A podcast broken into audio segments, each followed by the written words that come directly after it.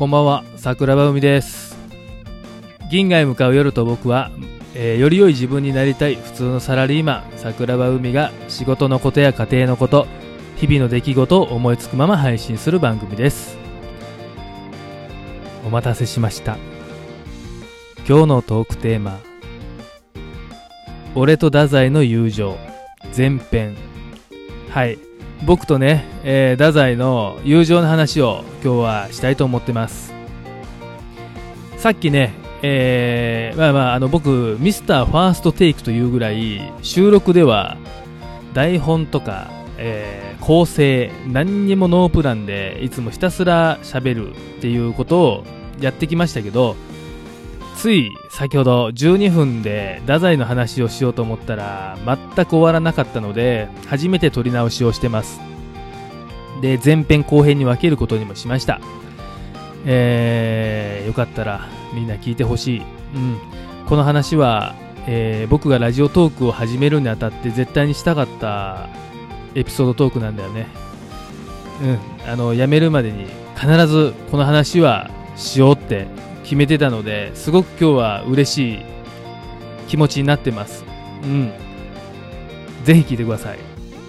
えーこの太宰との話はね十数年前僕が社会人1年目の時1年目の梅雨かな。うん。夏前でした。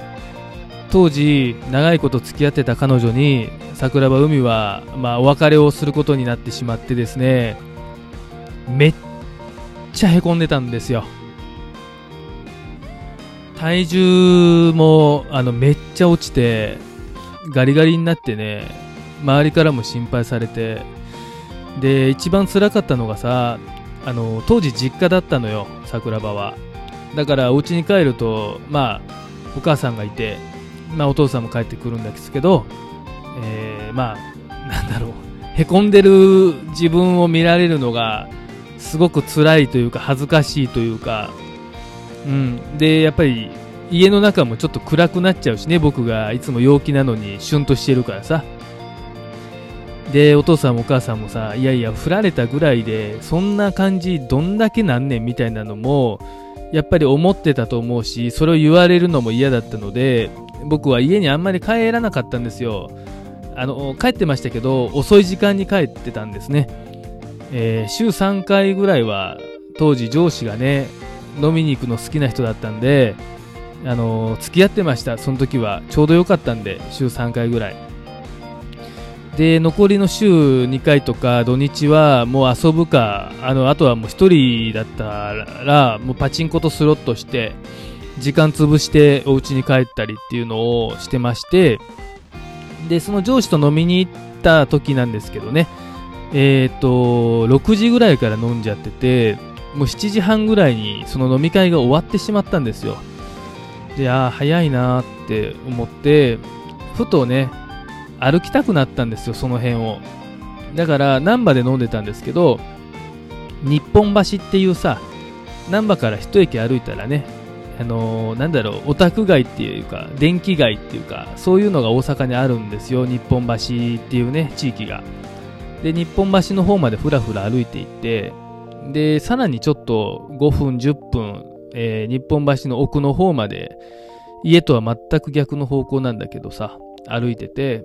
でその時にふとねあのーたこ焼き居酒屋があったんだよ。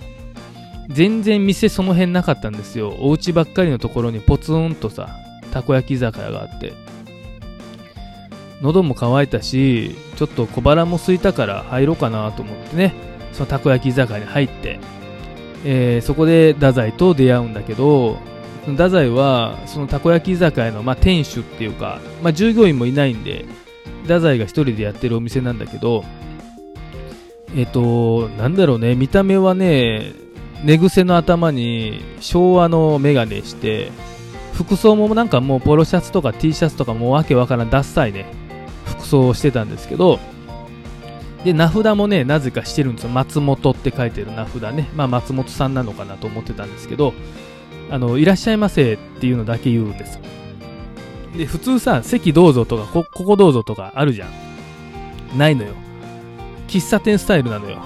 もうどこでもいいぞみたいな感じなの。それも教えてもくれないんですけどね。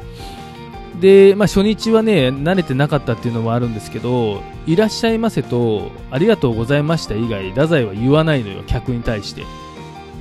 まあ、ちっちゃい店っていうのもあるし、常連もね、僕が何ヶ月も通ったけど、多分4人ぐらいしかいない。他の客もほぼ見たことない。もうカオスな居酒屋なんですけど、あの、たこ焼きはね、まあ普通に美味しいし、唐揚げもまあ食べれんことはない。うん、料理はもうただの普通なのよ。でも、その、太宰も料理提供した後って、もう漫画読んだり小説読んだりするんですよね。太宰自身が。店主なのにさ。だから僕も、あの、あ、結構居心地いいなって思って、あの、一通りご飯食べた後は僕も映画とかを、あの、携帯でね、見たりとか、漫画とか小説持ち込んだりして、結構自由に過ごしてたんですよね。なんか、皆さんもないですか？この店なんかいいなっていう。だから僕は週3回ぐらい上司と何杯飲みに行ったら必ず太宰の店に行って、えー、ほぼ無給でね、太宰はその居酒屋をやってたので、必ず太宰がいる。けど、挨拶は今まで通り、いらっしゃいませ、ありがとうございました。他は目も合わせない。うん。そういうやつだったんですよ。で、3ヶ月ぐらい通ってたのかな。うん。まあ、家代わりに僕は行ってたような感じかもしれませんね。で、ある時にね、あのー、なんだろう、レシートいりますかとか、領収書いりますかとか、灰皿交換しましょうかとか、なんかさ、太宰が話しかけてきてんのよ、俺に。あ、いや、レシートは今までもらったことないやろと思ってたりして、いや、いらないですよとか、あ、灰皿ありがとうとか、そんな感じの会話だけ、またちょっとずつして、してね。でもそれ以外は何にもないのよ。で、ある時、あの、お会計してさ、帰ろうと思って、じゃあ、つって帰ろうとしたら、いきなりよ、あの、あの、僕と友達になってくれませんか？つって。いきなりよ。太宰って俺より当時年上だったんだよ。もう俺びっくりしてさ、えーみたいな、え、どうしたんですか？急にみたいな話をしたんですけど、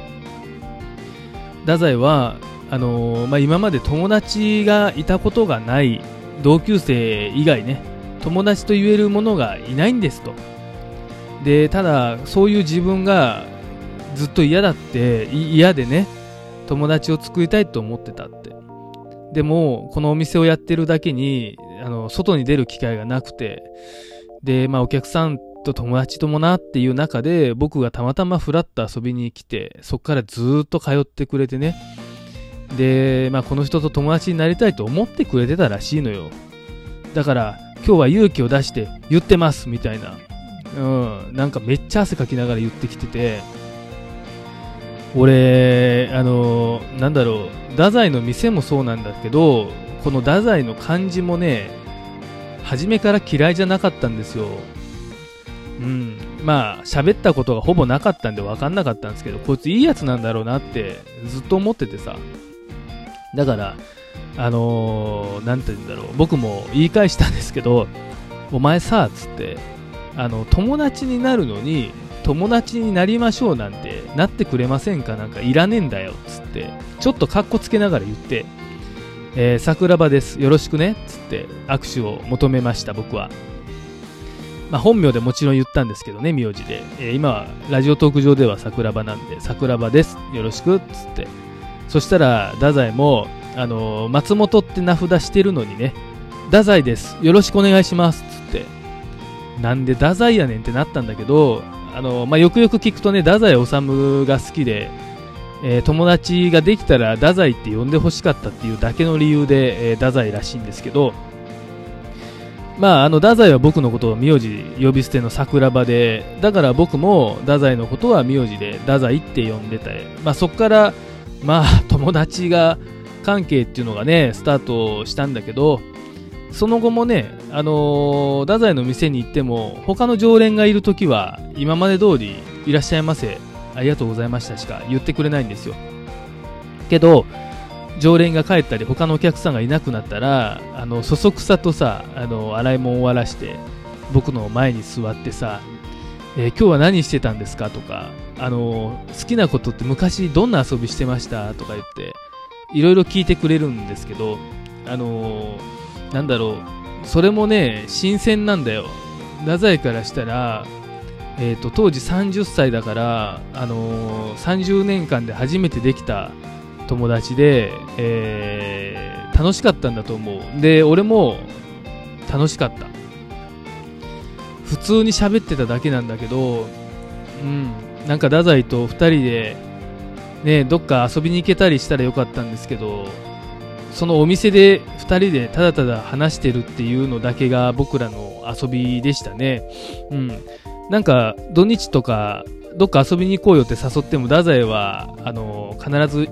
いや無理ですっていう感じで断られてしまったんで僕はね。なかなか遊びに行けなくて、えー、まあ別れが来てしまうんですけどそのお別れお別れというかあの続編はねまた次回のエピソードトークで話したいと思うんですけど太宰の太宰とのいろんな会話がね俺はすげえ好きだった。うん。これはね、多分他には共感してもらえないかもしれないけど、俺を支えてくれたのも太宰なの、太宰なんだなって思ってます。次はね、えー、もっと具体的にその後どうなっていったのかね、太宰と僕の友情はね、そんな話をしたいと思ってますんで、またよかったら皆さん引き続き聞いてほしいってこの話は思ってます。よろしくお願いします。